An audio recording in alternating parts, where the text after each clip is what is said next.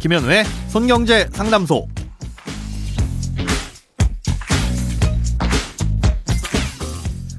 새는 돈 막고 숨은 돈 찾아드립니다. 손경제 상담소 김현우입니다. 저축, 보험, 대출, 연금, 투자까지 이 돈에 관련된 고민이라면 무엇이든 맡겨주세요. 오직 당신만을 위해 맞춤 상담해드리겠습니다. 네, 오늘은 보험 관련한 질문이 들어왔네요. 한번 듣고 오시죠. 안녕하세요. 저희 아버지께서는 2세대 실손보험을 가입 중이신데요.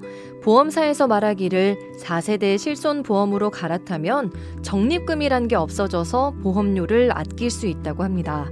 적립금이란 뭐고 갈아타거나 해지를 하면 그동안에 납부한 적립금은 어떻게 되는지 궁금합니다.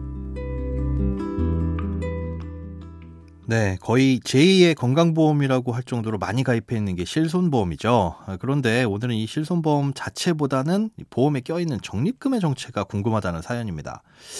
이거는 비단 실손보험에만 있는 것이 아니기 때문에 보험을 가입하신 분들이라면 음, 귀 기울여 들어보시는 게 좋습니다.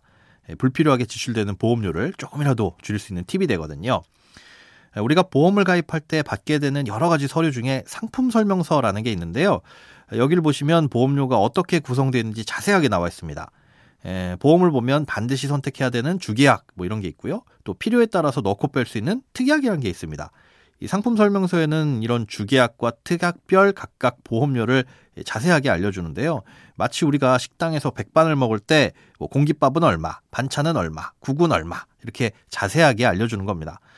에, 그런데 간혹 주계약과 특약도 아닌데 이 그 어느 것에도 해당되지 않는 적립보험료라는 게 들어가 있는 경우가 있습니다.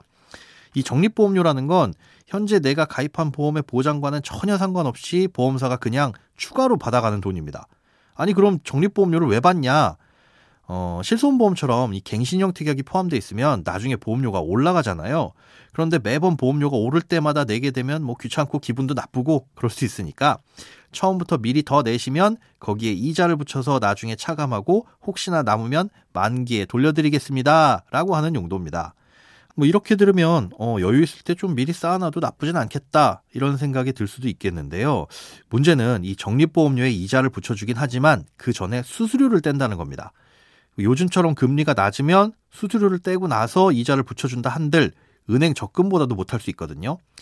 더군다나 이 적립보험료는 중간에 마음대로 꺼냈을 수도 없어서 오직 인상되는 보험료 충당을 목적으로만 쓰다가 보장이 끝나는 시점에나 가서 혹은 해약할 때나 받을 수가 있습니다. 그래서 이 딱히 적립보험료는 걸 낼 필요는 없는데 만약 이 생각에 동의하신다면 이 보험사에 전화하셔서 적립보험료를 최소로 줄여달라고 요청하시면 됩니다. 다만 오래된 보험 중에는 보험사에서 임의대로 일정 부분 적립보험료를 넣어야만 가입이 가능한 상품들도 있거든요. 이런 경우엔 줄이고 싶어도 방법이 없습니다. 자, 질문 주신 청취자님의 경우에는 마치 2세대에서 4세대 실손으로 갈아타야 적립보험료를 줄일 수 있다 이런 식으로 설명을 들으신 것 같은데요. 굳이 갈아타지 않으셔도 적립보험료만 줄이면 보험료를 아낄 수 있습니다. 예, 그러니까 다른 분들도 이런 연락을 혹시 받으셨다면 이 적립보험료만 줄일 수 있나요? 라고 먼저 물어보시고 만약 그게 안 된다고 한다면 뭐 보장의 범위라든가 기간 이런 것들도 두루두루 따져보시고 예, 검토를 해보시는 게 좋을 것 같습니다. 자, 내 보험에 이 적립보험료가 들어가 있는지 아닌지 추측해 볼 수 있는 쉬운 방법이 있는데요. 이 적립보험료는 주로 손해보험사에서 판매되는 장기보험 상품에 들어가 있습니다. 예, 내가 가입한 손해보험사의 상품의 뒷자리, 이 보험료의 뒷자리가 깔끔하게 천 원 단위, 만 원 단위로 떨어진다면 이 적립보험료가 포함되어 있어서 그럴 수가 있거든요. 그래서 이런 경우에는 보험사에 한번 문의를 하셔서 제 보험에 적립보험료가 있나요? 라고 확인을 해보시는 게 좋을 것 같습니다.